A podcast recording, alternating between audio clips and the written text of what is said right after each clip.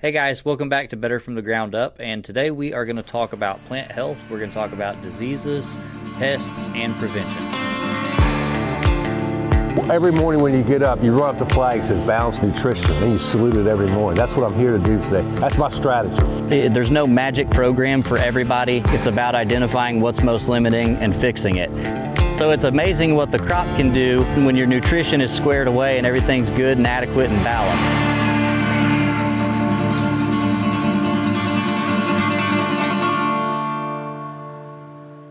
We talk a lot about plant health um, in in this podcast. We've already touched on it a few times, but we're going to go into a little bit more detail today.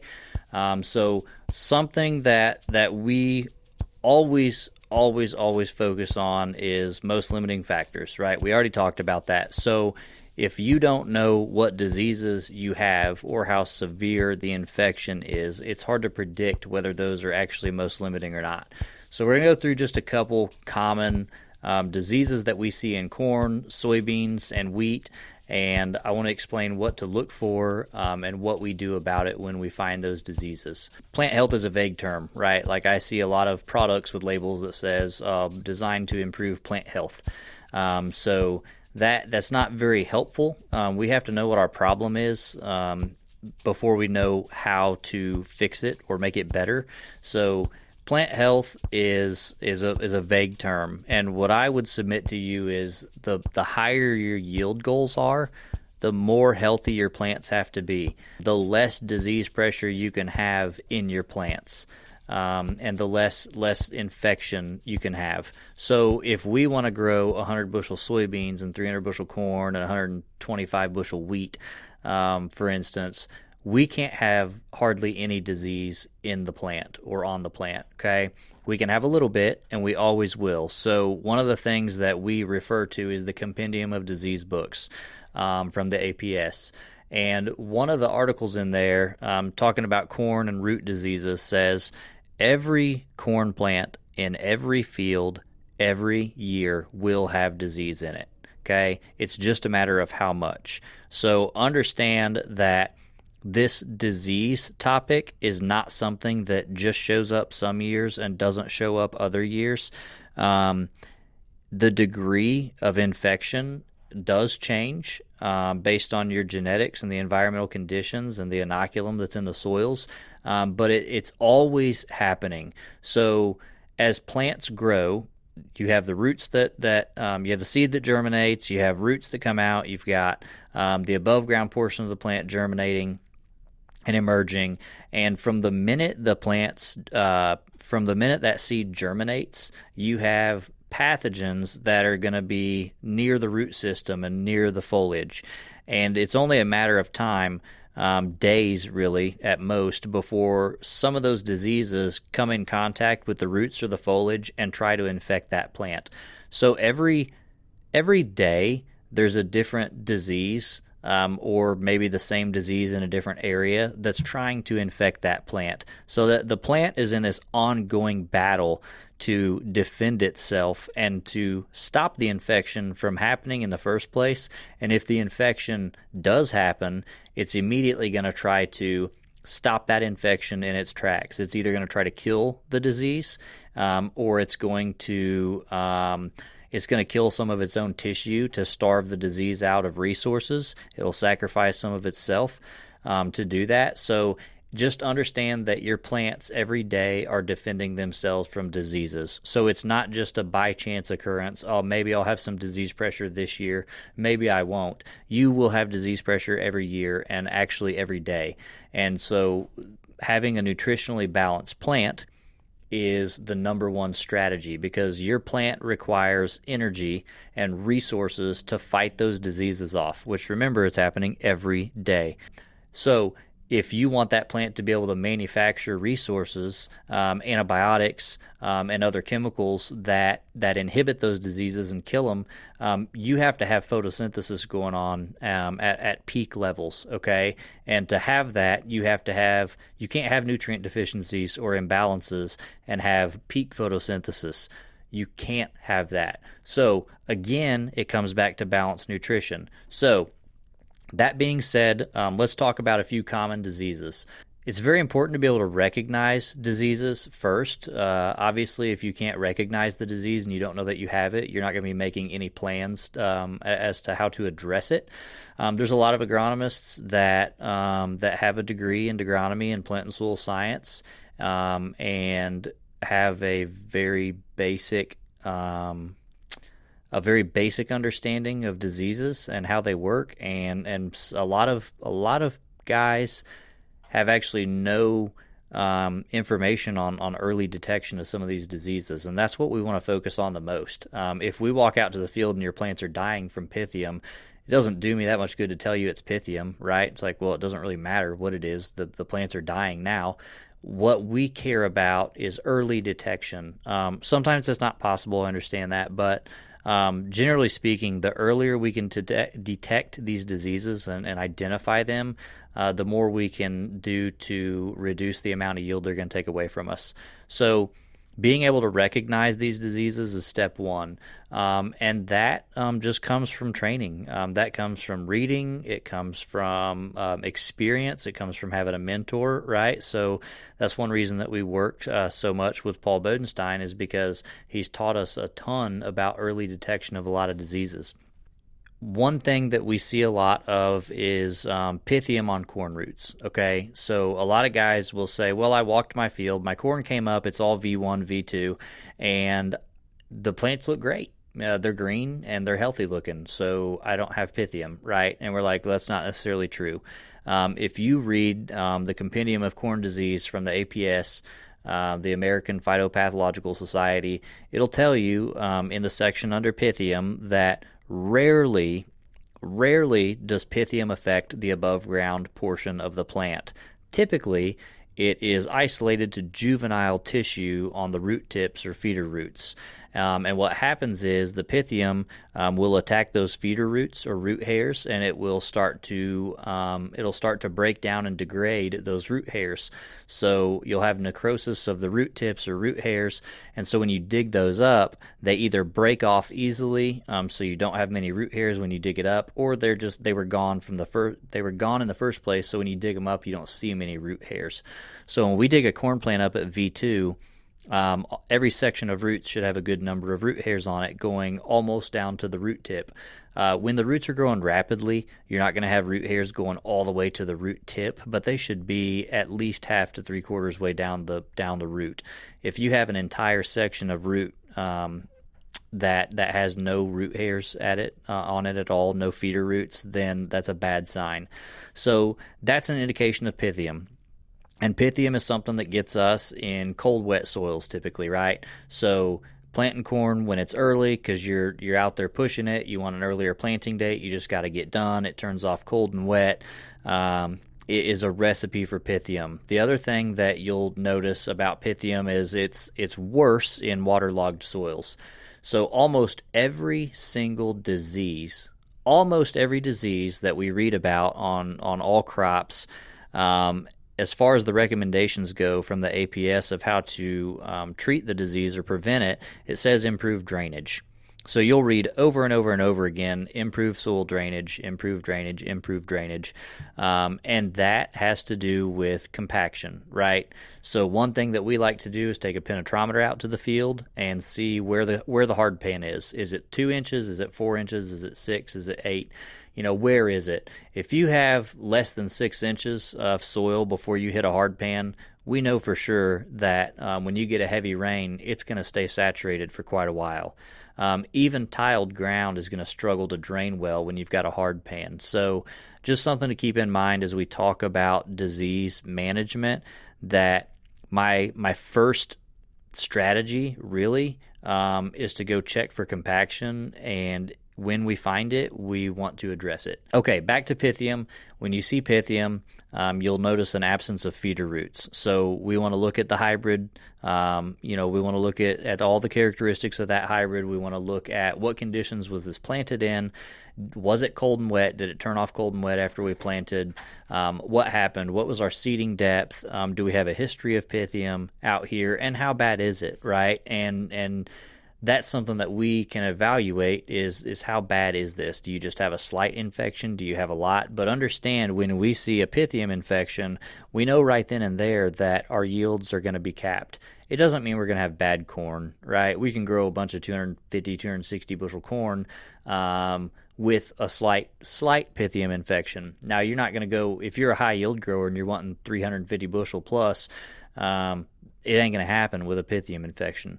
So uh, just understand a lot of this is based on how bad's the infection, what's your yield goal, what's your expectations. That's one thing on corn that we look at. So as far as um, how to address it, um, metalaxyl would obviously be the seed treatment that typically um, addresses Pythium for us. However, it depends on the rate. So um, there's a there's a lot of seed with a cut rate of metalaxyl applied to it. So that's something that we have to understand. Um, what what rate is actually on the seed? Is it a half rate? Is it a twenty percent rate? Is it an eighty percent rate? You know, that's that's step one. Now on the corn seed, unfortunately, you don't really have any flexibility. You're going to get what you get, and they're not even going to tell you the exact rate. On the soybeans and the wheat, you'll you can see exactly how much metalaxyl you have, how much AI you have, uh, but on the corn you can't. So on the corn, we're stuck with we've got three things going on. Number one, we want to check for compaction, and we want to make sure that we address that. Number two, um, we want to get as much beneficial biology booming in the root zone as we can at the time of planting.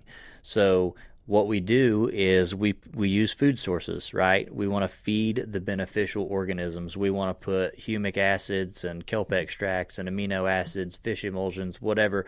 We want to put a lot of different food sources out in um, we want to put a lot of food sources either on the seed or in the furrow. You can do that with a liquid seed treatment. You can do that with in furrow products. You can do that. There's some planter box treatments that um, replace graphite and talc and have food sources um, for biology in there. So we want to do the best we can at, at building up those beneficial populations so that as soon as that root germinates, it's colonized by beneficial organisms. Because one thing about Pythium is it's a poor competitor with other soil borne organisms. So if you put a food source out there, um, especially if you put enough and the right um, diversity of food sources out, you'll build up this population of beneficials. Those will colonize the root, and then the pythium is going to have a hard time infecting the root after that. So the third strategy would be actually putting organisms in there that we know compete directly with pythium. So we have um, we have a couple products in our arsenal that we use that we know are, are heavy competitors with pythium. Those are most of those are are beneficial bacteria that we know um, tend to uh, degrade um, degrade cellulose. So Pythium, most funguses cell walls made of chitin, but um, chitin, um, most funguses cell walls are made of chitin, but Pythium does not have chitin in its cell walls. It's made of cellulose, and these particular bacteria we use are cellulose degrading bacteria, so they're going to break down that cell wall of Pythium. Um, so, remember, step, step one is removing the um, compaction, improving the drainage the best we can. Step two is feeding the beneficial biology in the root zone at the time of planting. Step three is putting actual organisms out that will compete with the Pythium. So, that's just one example of a foundational thing that we have to do um, to maintain high yields. Um, and, and, the list goes on. There's fusarium, there's rhizoctonia, there's um, you know, there's all kinds of different things out there, but that's one common one that we see. So if you're if you want to know um, if you have issues on your corn, go out at about V2 um, and dig some corn seedlings up and take a look at the root hairs on your lateral roots and tell me how many of them have root hairs um, or feeder roots all the way up and down all the sections of roots. Because if you see a little corn root that emerged um, and and you've got two or three sections of, of root that, that look like a rat tail. There's no root hairs and the dirt stuck to them. That's an indication of pythium. Um, and you might say, well, the corn looks okay though, um, and that's fine. But just understand, we're not going to have maximum yields there. We're, we're not. So our opinion on diseases and management is early detection is key. Um, we don't want to wait till the plants are dying in the field to go out there and try try to try to make a rescue treatment. um, odds are it's not going to happen. So um, there's a few other diseases that are common, right? Uh, we we struggle here with southern rust on corn. Um, we struggle with anthracnose on soybeans. Um, there's all kinds of stuff that we struggle with. Um, one thing about soybeans um, is you a lot of the diseases that you struggle with. Let me rephrase that a little bit. If you had to guess, um, out of all the diseases that you see on soybeans that are foliar, you see them on the on the leaves, the stems, and the pods. What percent of those do you think are soil-borne diseases? Just in your head, take a guess. What what percentage of diseases are soil-borne? Because that's what all the seed treatments are about, right? They tell you about all the soil-borne diseases that they control. So here's a here's a piece of key information about half of the of the diseases that hold our yields back are seed-borne diseases, not soil-borne. So these are coming on the seed. So when large farmers are growing production seed, we have um, issues with timeliness on on applications of certain things and time timeliness of harvest. So the longer those seeds are out in the field, guess what starts growing on the seeds? That's right, disease. So when you harvest a bunch of seed with disease on it, um, and you come back and, and, and harvest that seed and it gets cleaned and then they treat it, well, if that treatment didn't didn't effectively sterilize all the seed-borne disease, and most of it does not. Um, I can tell you for a fact, most of it does not. Then guess what? You just purchased treated seed. You just purchased seed. You had it treated, and it still has a bunch of seed-borne disease on it. And a lot of those diseases are going to infect early, and you're never going to see them until later, like the R stages. So anthracnose on soybeans, soil-borne or seed-borne? Seed-borne. We see it all the time. Nobody else seems to see it. They go out and walk the beans and they say, Oh, these beans look great. Uh, we go out and we look um, for the symptomology. Um, we look on the underside of the leaf and the stems and the petioles, and we can see the beginning stages of anthracnose. Um, and if you wait till R3 to spray a fungicide, um, that's, that's pretty late. You already had a lot of infection before then. So you can start fungicide at R1 and really stop it in its tracks. But um, that's just one example of of the details that you have to go into if you're going to maintain um, and produce really high yields. As far as the pests go, um, we know that um, there's a lot of things out there, right? We've got SDS, we've got um, SCN, we've got root knot nematodes. There's all kinds of different nematodes. There's um, there's a lot of stuff out there. Um, pest management in agriculture is is important for the same reason that weed control is important, right? There's it's just another thing that can take yield away from us. So the first step is identification, right? Proper identification when something's not right in the field. When you notice your plants aren't growing well or your nutrient status is not very good, um, we're going to dig plants up. One of the first things that we do um, when we get tissue samples back and the results are not what we think they should be based on the biology and the soil samples, we're going to dig roots. We're going to look for nematodes. We're going to look for rootworm uh, damage. We're going to look for um, disease we have to go identify what the problem is if we're going to accurately um, solve the problem. So there's there's so many things out there that um, that it's impossible to list everything. You know, just sitting here right now, there's no point in listing every little um, every every critter, every worm, every nematode that's in the field. Um, the point is you have to either take it to someone that knows or send it to a disease lab or a pathology lab or find an entomologist. Um, when you see something that's not right, um, our recommendation is be um, be very determined to figure out what the problem is. We dig so many roots; it's not even funny. I mean, I, I just you cannot manage a crop without digging roots. So my number one um, recommendation is when when anything is wrong and things are not where they should be as far as yield or plant health goes, um, unless it's obviously a foliar issue, dig roots and start analyzing. Um, and, and, if you guys don't even know where to begin with that, um, feel free to reach out to us and we can give you some resources. We can help with that. Um, so, some other prevention strategies for, for diseases and pests that we want to talk about. Uh, obviously, crop rotation is a big one. So, Um, this is this is pretty common knowledge, so I'm not going to harp on it too long. But you've got crop rotation as an important tool. Obviously, if you have a soybean cyst nematode problem and you plant soybeans after soybeans after soybeans after soybeans, their populations are going to build up so high that it's going to be about impossible to really control them. So, you know, just planting a non host crop for a year or two and then coming back again is going to make a big difference.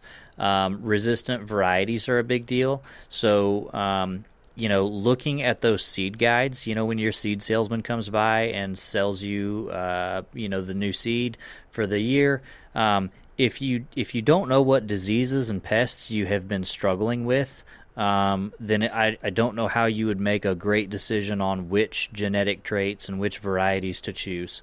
So that's another reason to get out there and dig and know what's going on is when you want to buy seed, um, there's a lot of genetic traits that are going to help you um, help the plant resist or tolerate those problems.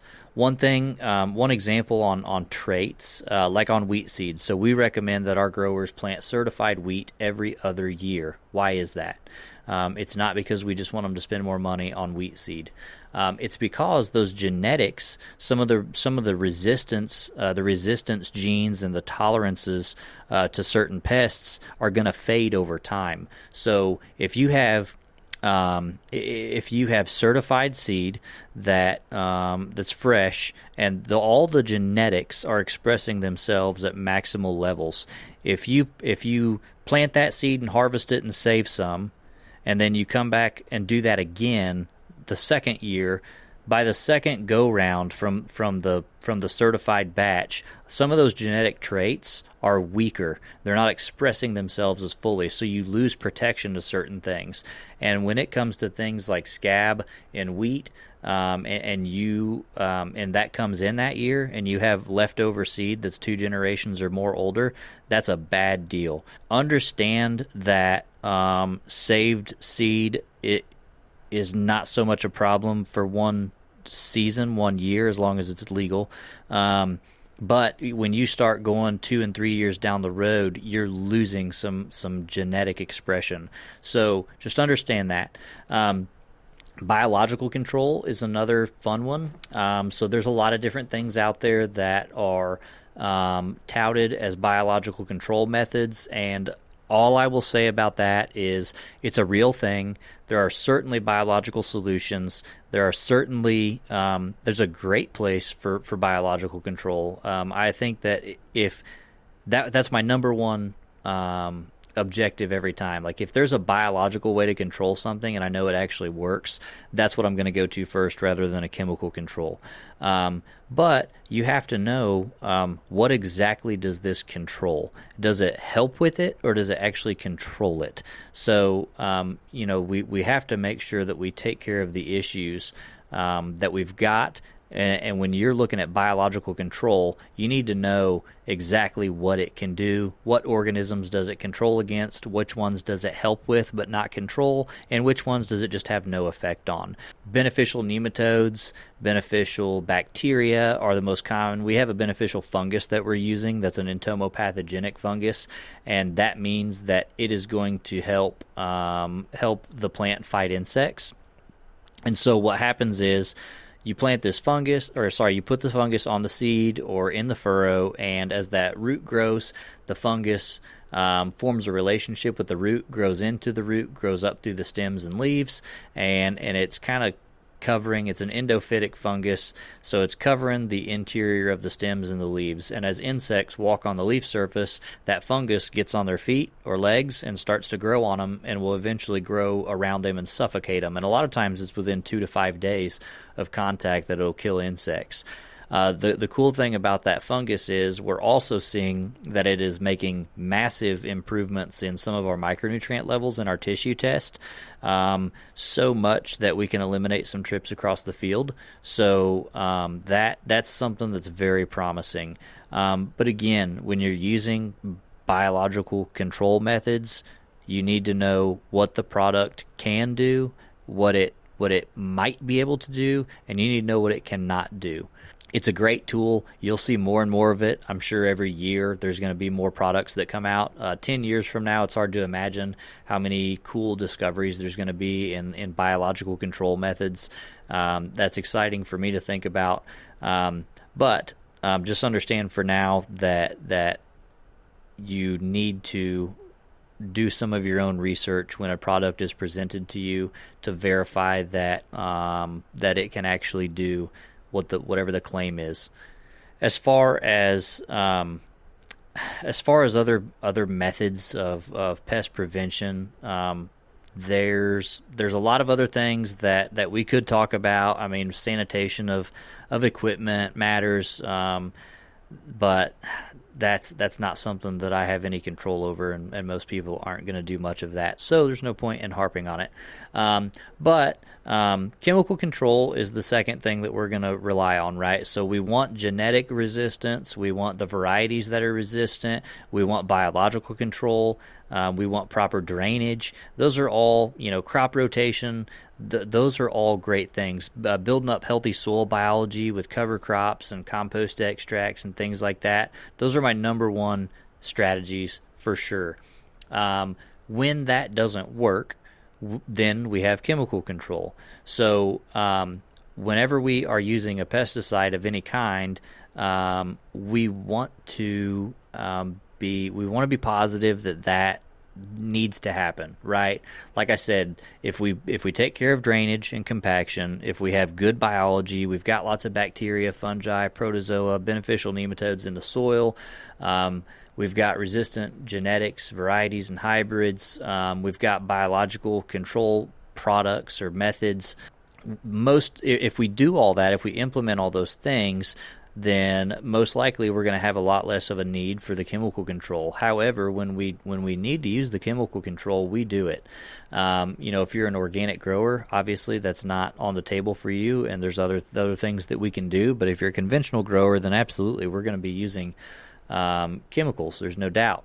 Um, so we just have the opinion that um, that that's going to be our last resort. Um, you know, fungicide on corn and beans is extremely common for us, but that's because um, we have not been able to control some of these key diseases uh, with biologicals only. So um, just understand that that's our opinion um, when it comes to the, the chemical control methods. Whenever you are in the field and you're looking around, you're digging seedlings, you're walking, um, you know, you're walking around V1, V2 plants. Um, the above ground portion of the plant does not necessarily tell the whole story. So please dig some roots and start looking um, you know, dig some roots in fields that are always the highest producing, and dig some roots in in the fields that are always the lowest producing, and just start looking at the things that are different out there. You'll notice pretty quickly um, that there's big differences in the root systems, um, or find find someone, find a trained pathologist or a disease lab to to be able to send stuff to. Um, you know that that's important. Um, I can't stress enough uh, being curious in the field and learning things and observing as much as you can, annotating, taking pictures, taking notes. That's all key. Um, there's a lot of information online. You know, there's a lot of different universities and extensions and articles that you can read. I probably wouldn't go to a um, I would probably stay away from product flyers for educational uh, information, but with Google Scholar and you know, there's just so many research papers that are available to the public that that you can read up on whatever you want. And the more educated you are on identifying pests and diseases, obviously, the more um, the more effective you're going to be at managing those things.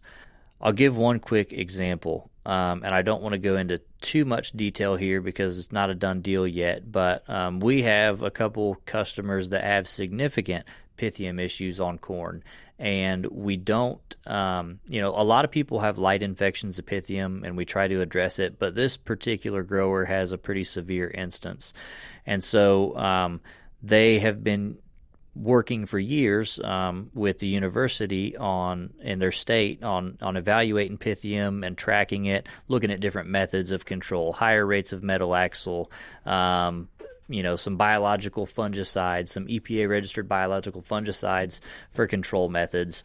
And this year we we told him to use one of our products. We said, hey, I want you to use this um, at at eight ounces per acre in furrow, and I want you to compare it to what you've been doing and, and tell us what you think.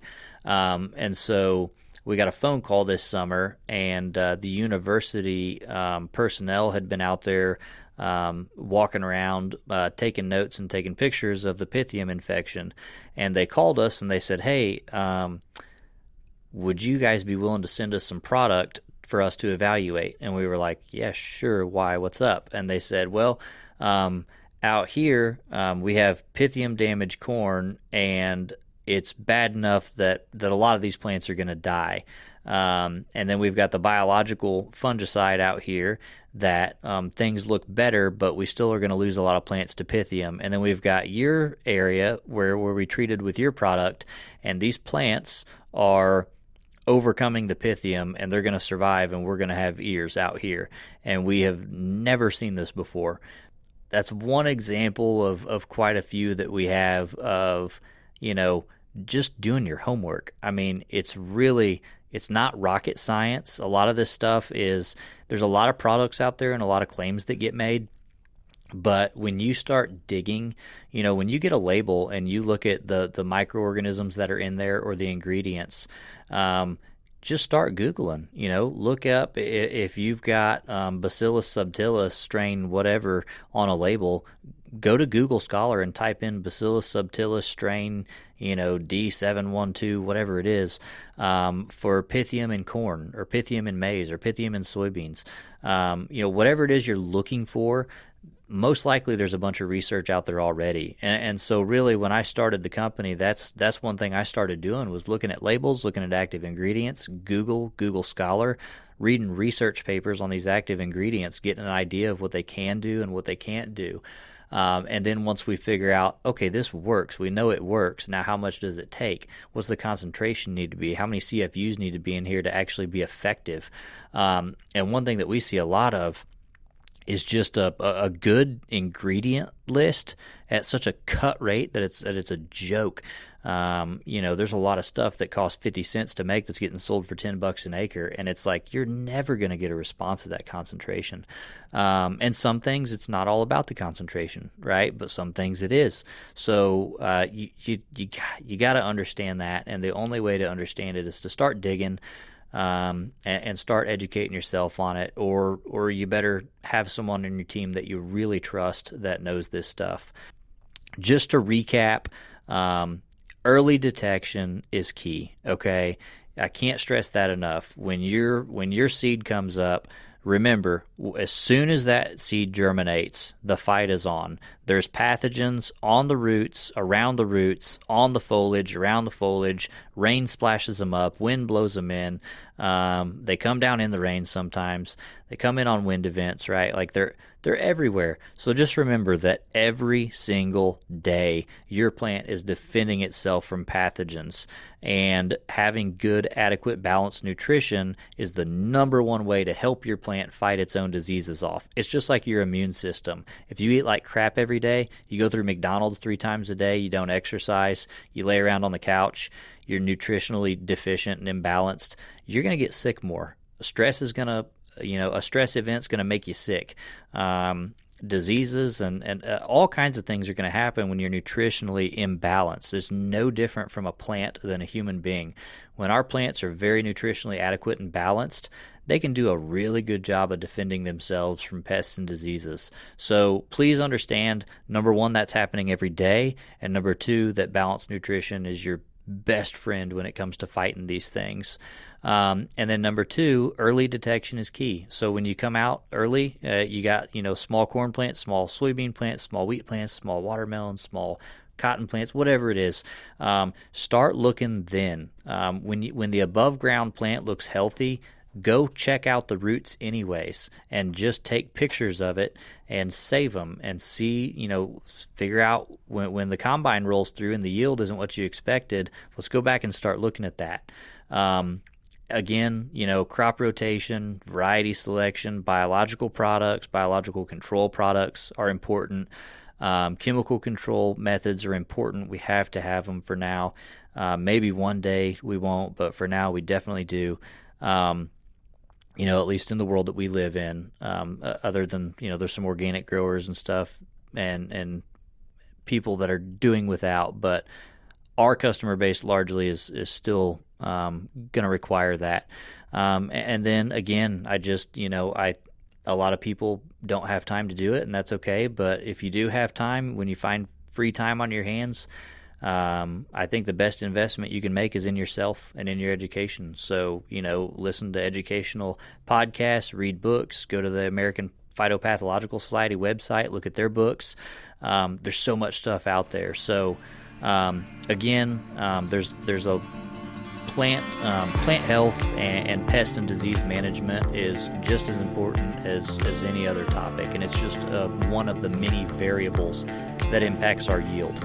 So, um, as, as, usual, um, we thank you very much for listening. We hope you enjoyed this episode. I hope it was uh, useful and valuable to you. And if you guys have uh, any questions, um, need any help analyzing roots, identifying diseases or pests, things like that, please reach out to us via our website or find us on Facebook. You can go to our website at roibiologicals.com go to contact us and shoot us an email, or you can find us on Facebook and drop us a message there. Um, someone will be in touch with you. So, uh, thanks again for listening, and I hope you tune in for the next episode. Thank you.